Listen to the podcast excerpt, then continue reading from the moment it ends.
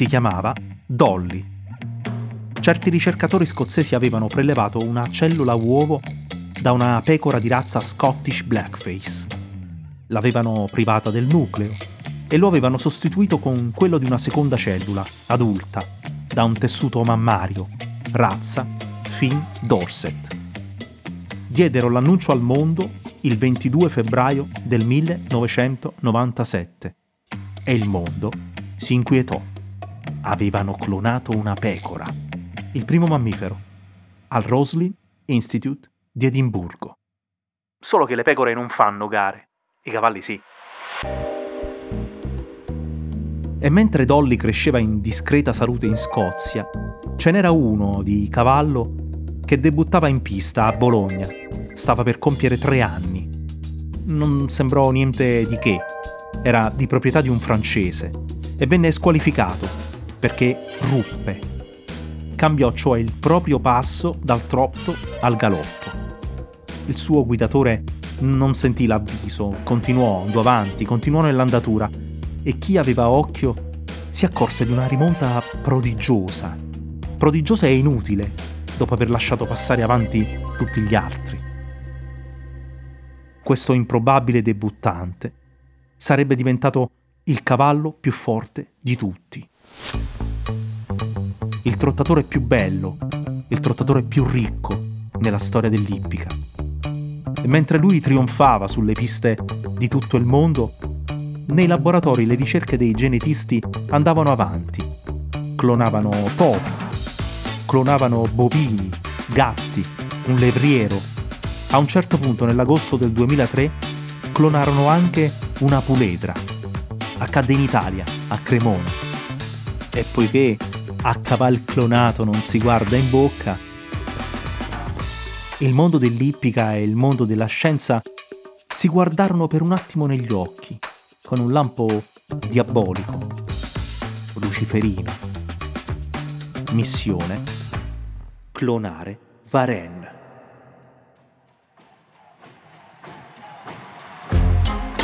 Io sono Angelo Carotenuto. Ogni mattina curo la newsletter Lo Slalom e questo è Rimbalzi, un podcast prodotto da Cora Miglia.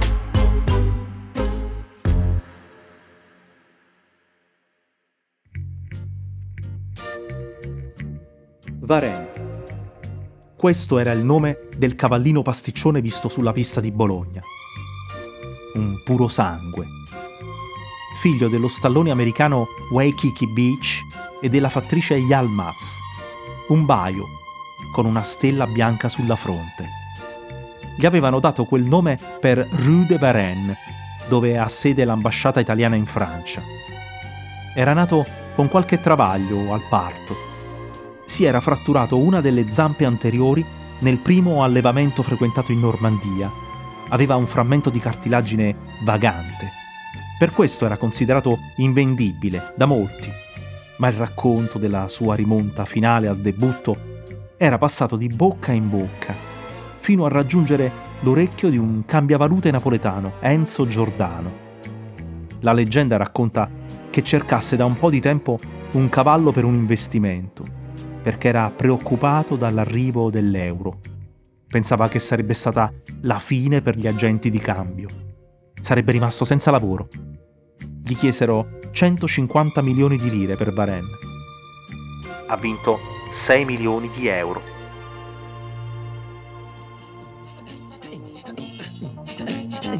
Signor Presidente, no, dico lei ce l'ha presente il mondo delle corse. Sarebbe a dire tutta quella gran caciara di gente che si raduna negli ippodromi per scommettere sui cavalli. Ce l'ha presente? Ma un mondo di matti, roba da manicomio, signor Presidente. Varen è stato una mania in un mondo di maniaci, un mondo popolato di tipi, come nella commedia dell'arte. C'è il fanatico, il credulone, il bugiardo, il pollo, Così dice Gigi Proietti al giudice nel film Febbre da cavallo. Chi gioca ai cavalli è sempre un po' congenuo e un po' furbastro, un po' incosciente, un po' bambino. Un cavallo a dondolo era nelle case di tutti i piccoli di qualche generazione fa e i cavalli si trovano tuttora in tutte le giostre di ogni luna park aperto sulla faccia della terra. È un cavallo accompagnava nelle fiabe i principi, più o meno azzurri dalle principesse, quando le principesse ancora ne aspettavano. È un mondo, insomma, con una forza antica e misteriosa, nel quale si impastano gli studi di un allevatore e la pazienza di un istruttore. Le speranze dei proprietari, le ambizioni dei fantini, l'ansia di chi guarda e punta. Una volta Charles Bukowski ha detto che vince alle corse chi se ne intende e chi sa governare una forma di distacco. Secondo Mark Twain è la divergenza di opinioni a rendere possibili le corse dei cavalli. Davanti a un picchetto e a un allibratore, tutti sono convinti di essere nel giusto, di avere in tasca il nome esatto. E quando correva, il nome esatto era Varenne.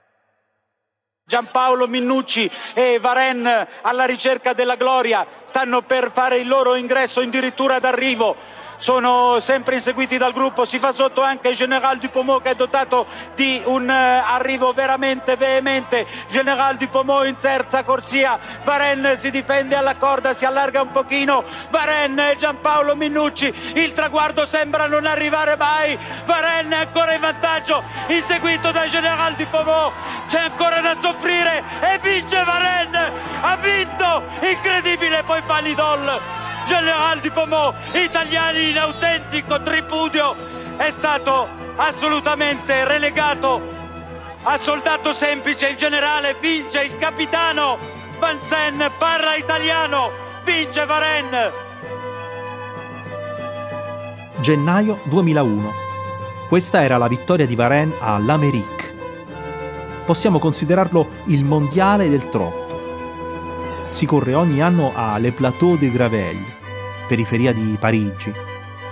Una pista dal fondo imprevedibile, instabile, un mucchio di sabbia che a seconda del tempo ti scivola sotto gli zoccoli senza presa oppure ti imprigiona come le sabbie mobili nei western. L'ippodromo di Vincennes è un'ellisse con una discesa e uno strappo in salita di oltre un chilometro infinito, lungo quasi fino al traguardo. Per 40 anni l'ippica italiana aveva atteso che arrivasse di nuovo un cavallo capace di domarla.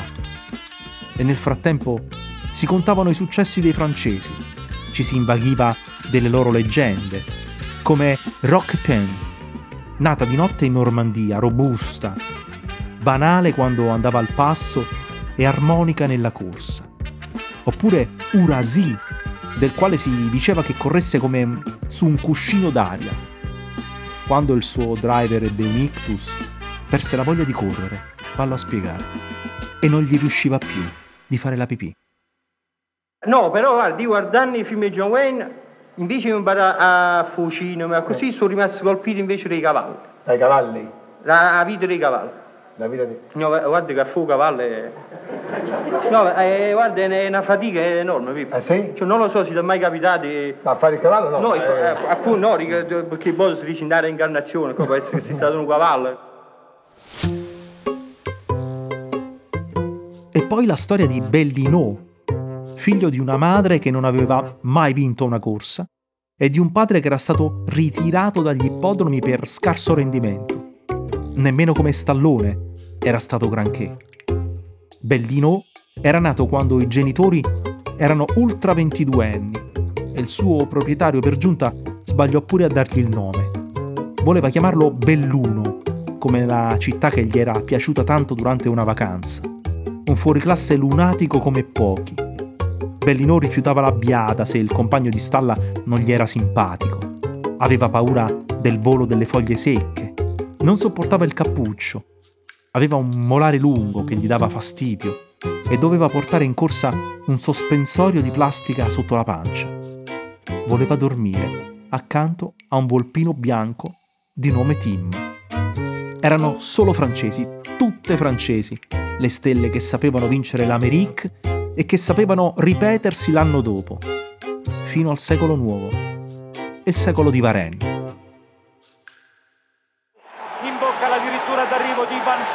Grandi falcate, addirittura d'arrivo per uh, Varenne, il traguardo è ancora lontano, ma è lontano anche Serge De, il delirio del pubblico italiano, eccolo qui il traguardo, il bis di Varenne, splendido,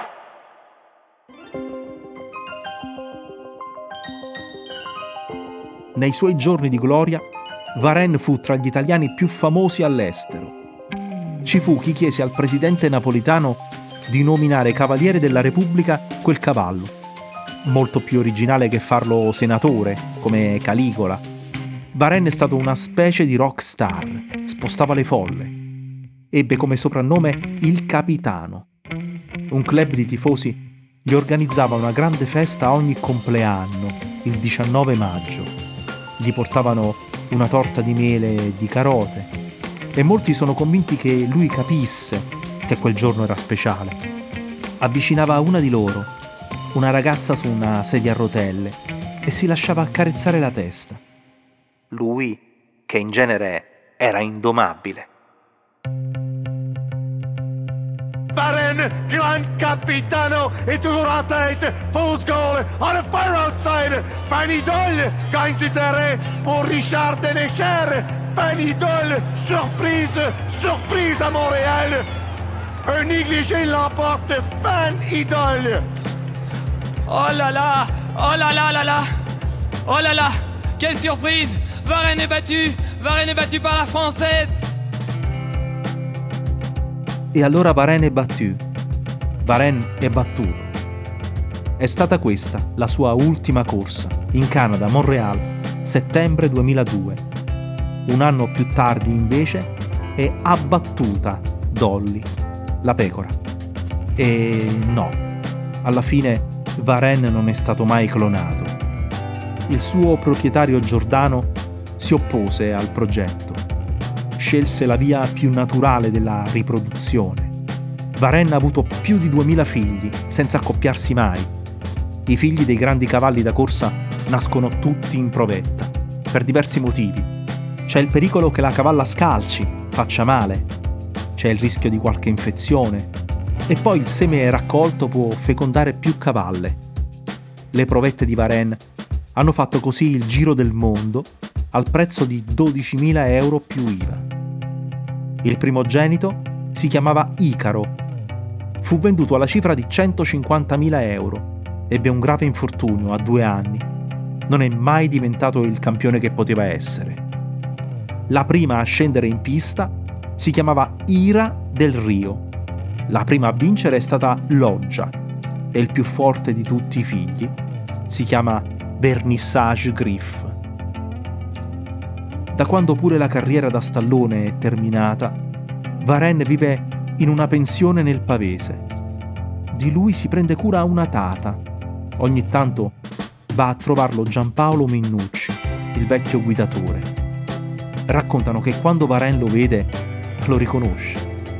Lo hanno capito perché ritrova la forza e quasi trascina la tata. Punta il muso verso la pista che sta di fianco. La sabbia su cui Varen è stato Varen, dove non ti hanno clonato e sei rimasto unico.